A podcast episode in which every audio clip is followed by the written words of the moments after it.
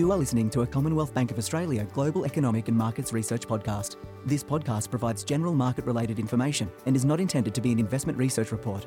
The information contained in this podcast is based on previously published material, and before listening, you're advised to read the full Global Economic and Markets Research disclaimers, which can be found at commbankresearch.com.au.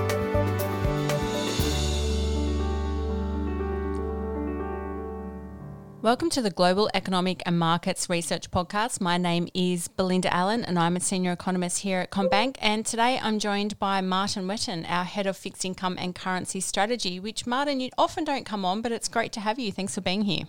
Thanks for having me on. Now, we are going to talk uh, a little bit about uh, green bonds.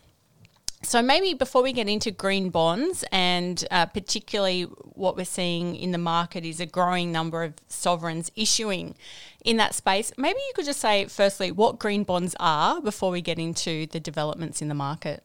So, a great place to start. The green bonds are bonds that are backed by uh, assets that, uh, uh by an auditor, are regulated to provide a uh, an outcome.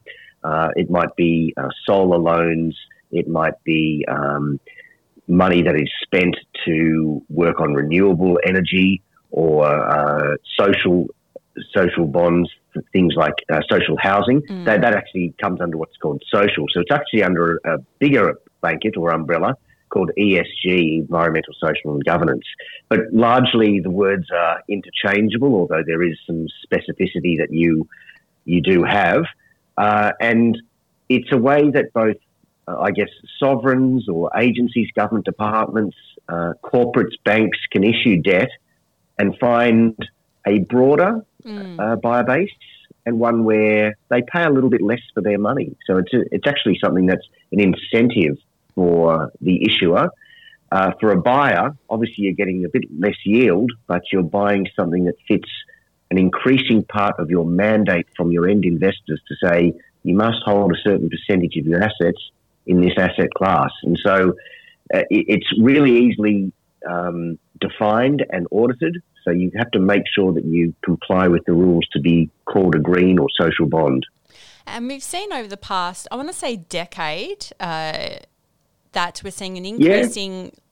list of sovereigns. So that's uh, governments around the world uh, countries around the world issuing into that ESG market, uh, not only at the sovereign level, but also, as you said, at uh, agency level. Even state governments uh, are doing it yes. as well.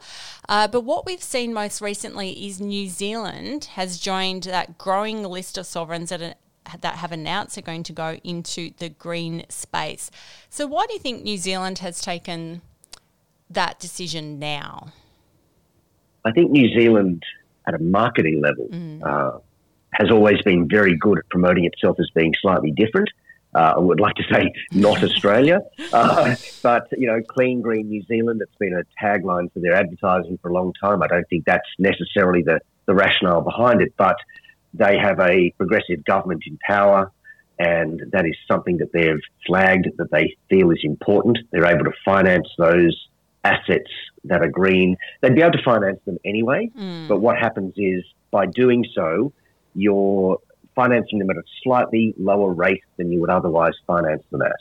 And you're right, they're, they're joining something that's been going for probably 10 years, but um, a bit of an exponential growth curve in many ways. You've seen countries like Indonesia and Malaysia, mm. Hong Kong, uh, most of the European sovereigns and then more recently, you've seen countries like Canada, the UK, uh, and Germany all issuing in that space. And as you said, uh, state governments and other borrowers have been there. So while I guess Australia has not been a country that's really um, warmed to that idea, if you forgive the pun, mm. uh, the state governments have got ahead of that, at least on the east coast of Australia, with Queensland or QTC, New South Wales, and TCV Victoria all having issued in green or social bonds for a number of years now, and it's an important part of their program. And it makes sense as well because we did see state governments uh, in Australia commit to net zero targets earlier than the federal government as well. So exactly right. Yeah. So I mean, you just got back from Europe doing a marketing trip around there. You, you noted earlier that we did, and we have seen a number of European countries, I guess, be early adopters of ESG bonds and, and, green bonds in particular.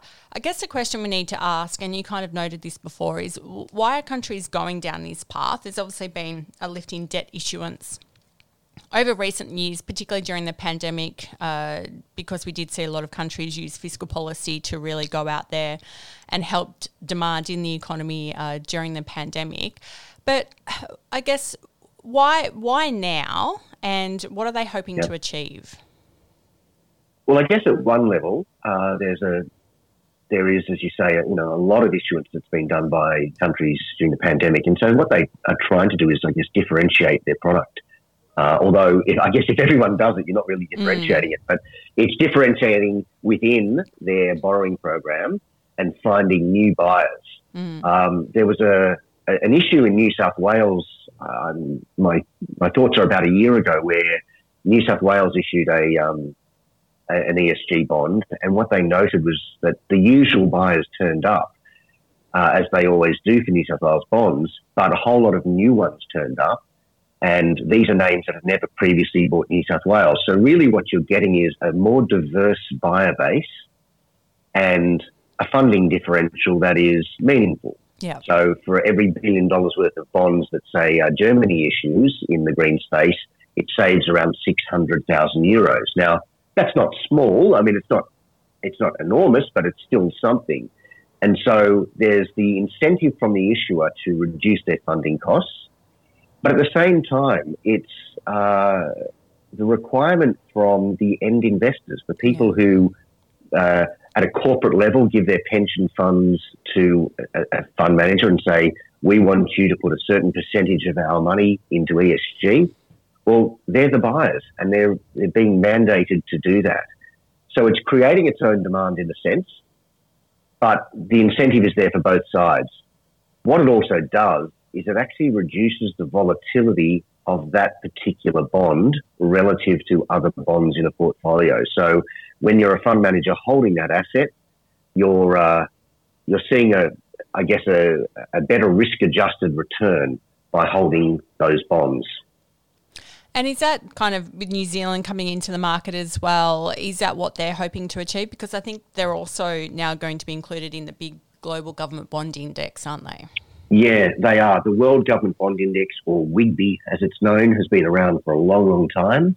Uh, it's a benchmark for global passive investors, but also some more active investors to benchmark what bonds they'll hold. Now, New Zealand, being a, a relatively small market, has never been included in mm. this, but it's over the threshold in dollar terms, it's over the threshold in liquidity terms. And as it goes into the decks around October of this year, it comes at probably around the time that New Zealand would be planning to issue its first green bond. I would think the reason for New Zealand to do it is not just the political reasons, not just the idea of net zero and being, mm. I suppose, a, a solid uh, international corporate or, or, sovereign citizen, but it's also the diversity of what diversity in in the uh, ownership of their market. Yeah. And I think the two dovetailing around the same time is is is a powerful story for New Zealand. It'll get them on the map a little bit more with global investors, and it will save New Zealand some money on the basis of what we what we think it's uh, it's going to come out as a as a level or a price. So, is that what success looks like for these sovereign issuers into the green market? Is it about diversifying their ownership base of who owns their bonds, but is it also a pricing mechanism as well? Is that what they're trying to achieve? Uh, well, what does success look like? It is important that uh, in, uh, that borrowers, that uh, sovereign debt borrowers, do have investors turn up to buy their debt. That each time they borrow money, there's enough demand so that you know the, the bond is covered in a bond auction. And while that's not generally a problem in sovereign markets, it's more that what happens at a time when people, investors, stop buying your debt mm. Simply because you're not green, or you know, not everyone will stop buying it, but enough people will stop buying it that you start paying a little bit of a premium for your debt, and that's very difficult to measure in the beginning, mm. but over time, that is something that would be a concern. And I think for borrowers, it's a really important thing to be what is known as regular and predictable. Mm. So that is, you're in the market, you're not trying to take advantage of buyers by bringing the, the latest theme or uh, something that is advantageous to you as an issuer. And you need to be predictable so that borrowers know that you, if you're coming to market with a certain product, it's going to be there regularly. The thing about a green bond is that in many ways, because you have to have the assets behind it to back it up, you can't just issue all the time.